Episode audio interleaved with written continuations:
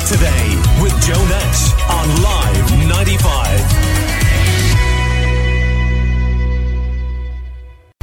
I always enjoyed Tommy Conlon's writing with the Sunday Independent newspaper, and it feels like the Sunday Independent week because we had the editor of the paper on with us yesterday talking about uh, his book. And Tommy's here now to talk about his latest book, The Kidnapping. And uh, Tommy, for example, would have worked with Keith Earls on um, his book a few years back, and John the Bull Hayes, and uh, many uh, others. And you're very welcome, Tommy. Good Thanks, morning Joe. to you. And before we get into the kidnapping, I must ask you, um, our commentary team doing a recent Munster game uh, decided that the Moyross Terrace should be renamed the Keith Earls Terrace. And having worked with Keith, would you endorse that?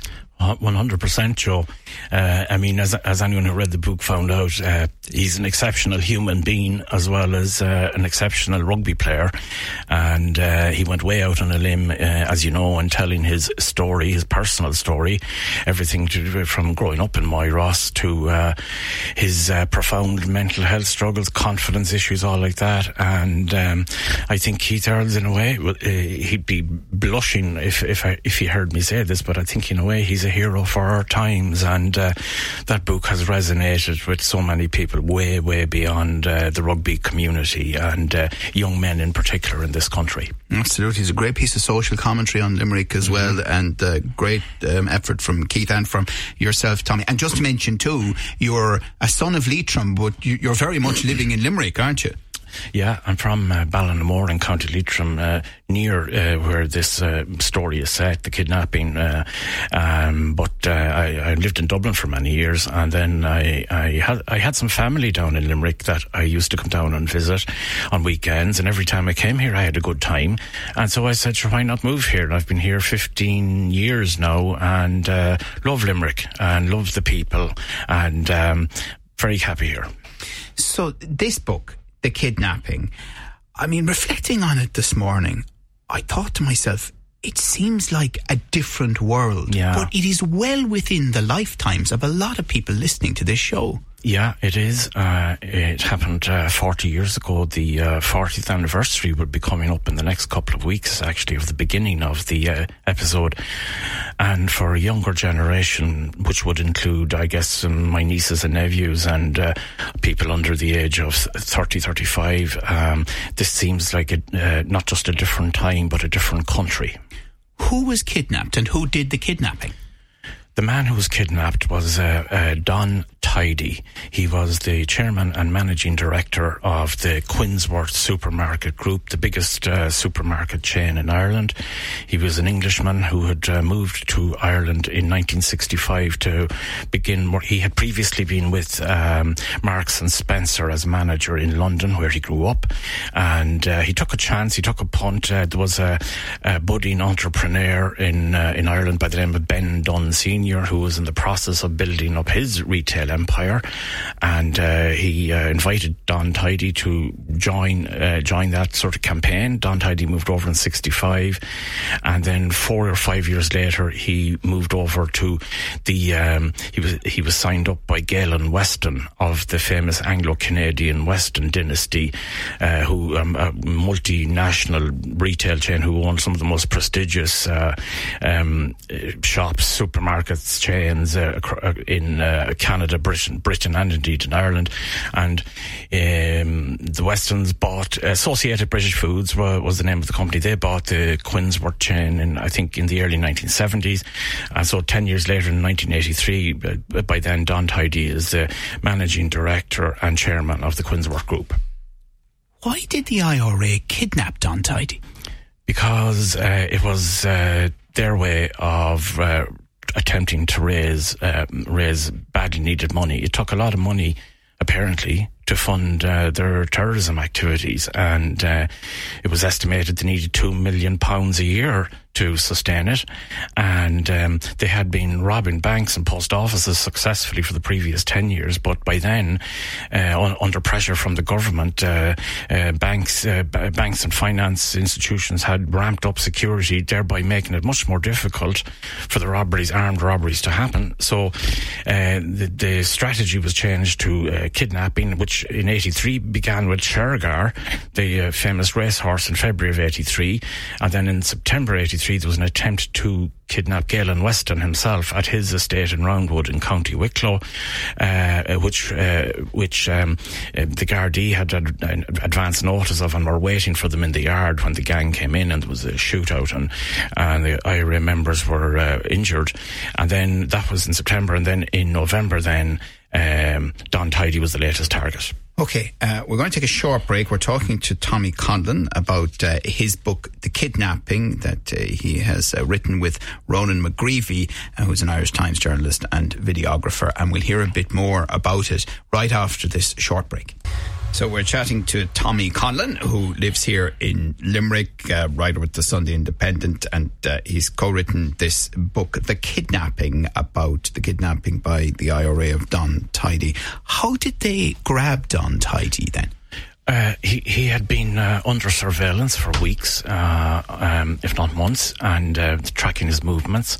And um, on November the twenty fourth, uh, nineteen eighty three, the the plan was sprung into action. They essentially set up a bogus guarded checkpoint with uh, IRA terrorists uh, dressed in uh, bogus guard uniforms. Uh, he was uh, he would bring his daughter to school every morning before going to work himself, and it wasn't widely known at the time, indeed, if it at all, that Don Tidey, apart, apart from his professional life, he was a widower.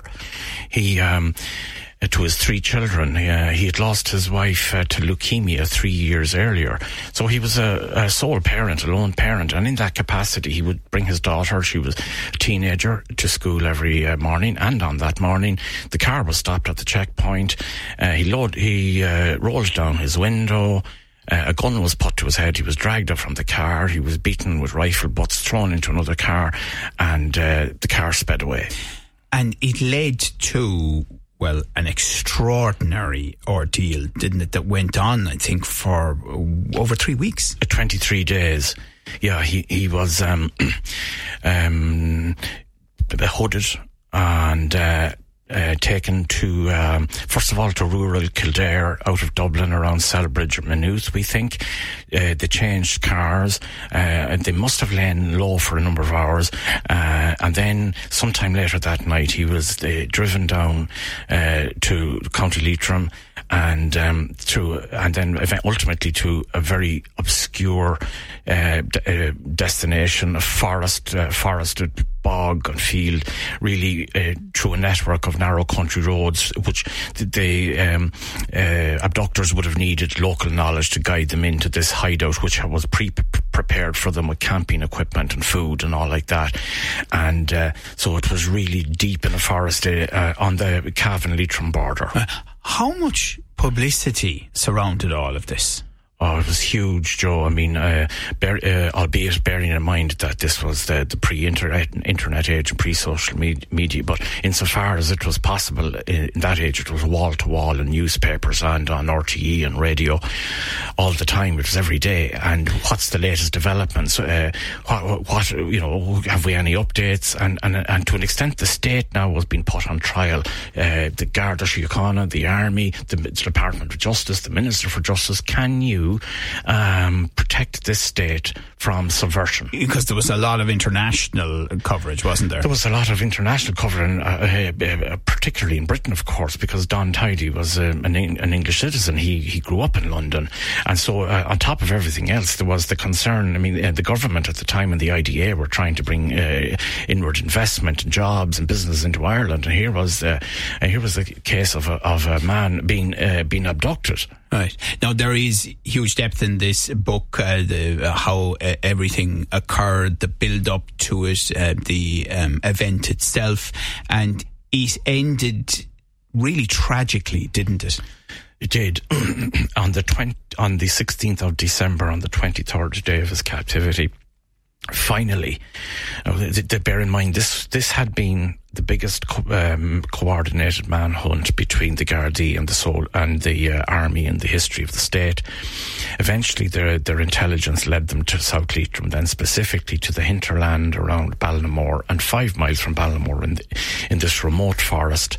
Uh, one of the search parties, uh, Gardaí and soldiers, about twenty five in number, came through Derrada Wood, and there ahead of them was in the clearing was the gang and this was now this was they'd found the needle in the haystack, and the uh, the army and uh, guards understood this immediately, and there was a moment's hesitation. What do we do now?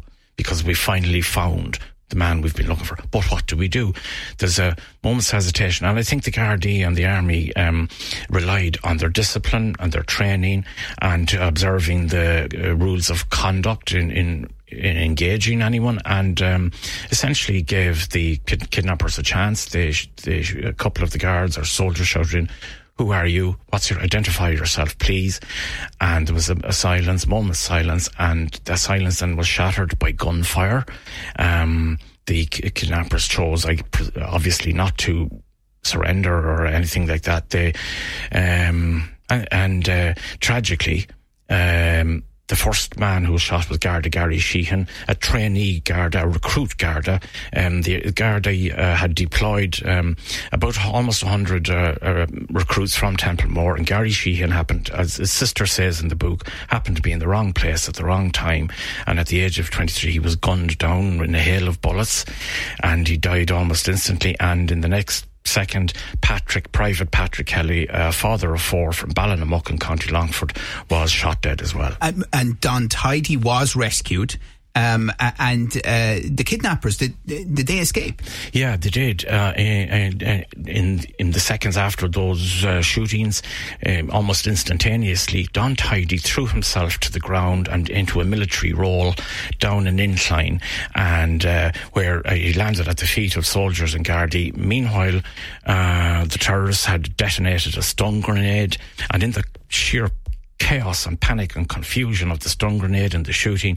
They took custody, they took hostage seven, uh, seven personnel, Gardaí and Army, uh, at gunpoint, used them as human shields so as that uh, the Army could not return fire and marched them out of the woods, uh, made their way to an adjacent road, jumped into a, a, car that was waiting for them with a key in the ignition in a nearby farmhouse, uh, sped down this narrow country road, firing indiscriminately at uh, police and soldiers. And Don Tidey, who had just been rescued merely a minute earlier, was on the road in the custody of the Guardian soldiers when this hail of bullets came. And he, uh, one detective was shot in both legs. Tidey threw, threw himself to the ground. Uh, it was miraculous how, how, how they hit with all the bullets flying. The gang comes down the road to uh, a checkpoint, a guarded roadblock, uh, and they fire again as the soldiers and police jump into a field and disappear into a forest. Okay, so that is just a summary of this extraordinary book by Tommy Conlon, The Kidnapping, which is available in all uh, good bookstores. Um, and thank you very much for telling us um, that story thank this you, morning, Joe. Tommy, and uh, the very best of luck with the book. Your views, your news, your Limerick today with Joe Nash on Live